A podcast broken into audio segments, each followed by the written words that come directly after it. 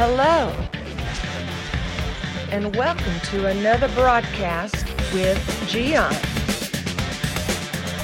Watching this program, you are going to be inspired, challenged, and enlightened. Now, let me introduce to you our host, Gian. Quite often, people wonder why is it that this family that are so good are going through these tremendous problems? Sometimes people wonder about innocent kids suffering. Others question about catastrophes in the world where many people died. And others go even deeper, thinking about their own lives and asking, why does God allow these bad things happening to me? It's, it's a very deep question and is reasonable. Of course, we all wonder, right? The truth of the matter is, this world is an imperfect world. And this world has principles and laws like gravity. And there are many incidents that happen in a daily basis just by following the, the rules, the principles like gravity, electricity, etc. And there are many, many infirmities, just to give you an example, that are just the result of many bad, bad decisions that people make. With accidents, I can tell you the same thing not paying attention.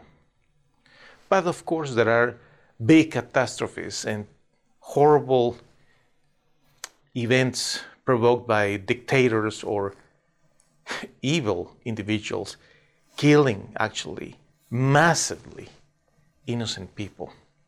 So the question keeps being the same why is it that the Lord God allows those things, bad things, to happen to us? All this is part of our human life. It happened in the past, today, and in the future, until one day that everything is going to be restored. Some people have trouble to believe what the Bible teaches us about the new earth, about the new life whenever the Lord Jesus comes back. And then is when he will reign forever. This life is temporary, my friend. Don't you make the mistake of thinking that this is everything that you will ever see, because it's not. There is way much more. Right now, individuals that were be- before us, our ancestors, people that already died, many of them that became believers in the power of the Lord Jesus Christ, they already experienced a transition and they are enjoying the beauty, the splendor of God, and also the peace that only He can provide in a place that is perfect. I encourage you today to consider the afterlife as a wonderful reward that the Lord has for those who believe in Him. Believe, my friend. Believe in God. This world, with their imperfections and all these things happening, which, you know, most of the time the source is evil people behind it. And of course, sometimes ourselves, we provoke the circumstances where we are involved. All this is going to pass. So, as you focus on God and you focus on eternity, the afterlife, you will start to see these inconveniences and these problems not as important as you might consider them today.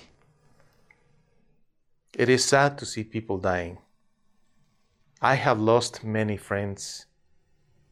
I have lost family members. It's not good. It is sad. But thanks to the faith that we have in the power of God in the name of Jesus, even those moments of sadness can be transformed into something hopeful when we think about the afterlife and exactly what's going on in heaven now that those who left before us are now enjoying in the presence of God. Hey, hey, hey, hey. That's all, that's all, that's all, folks. Time to go home. Ciao.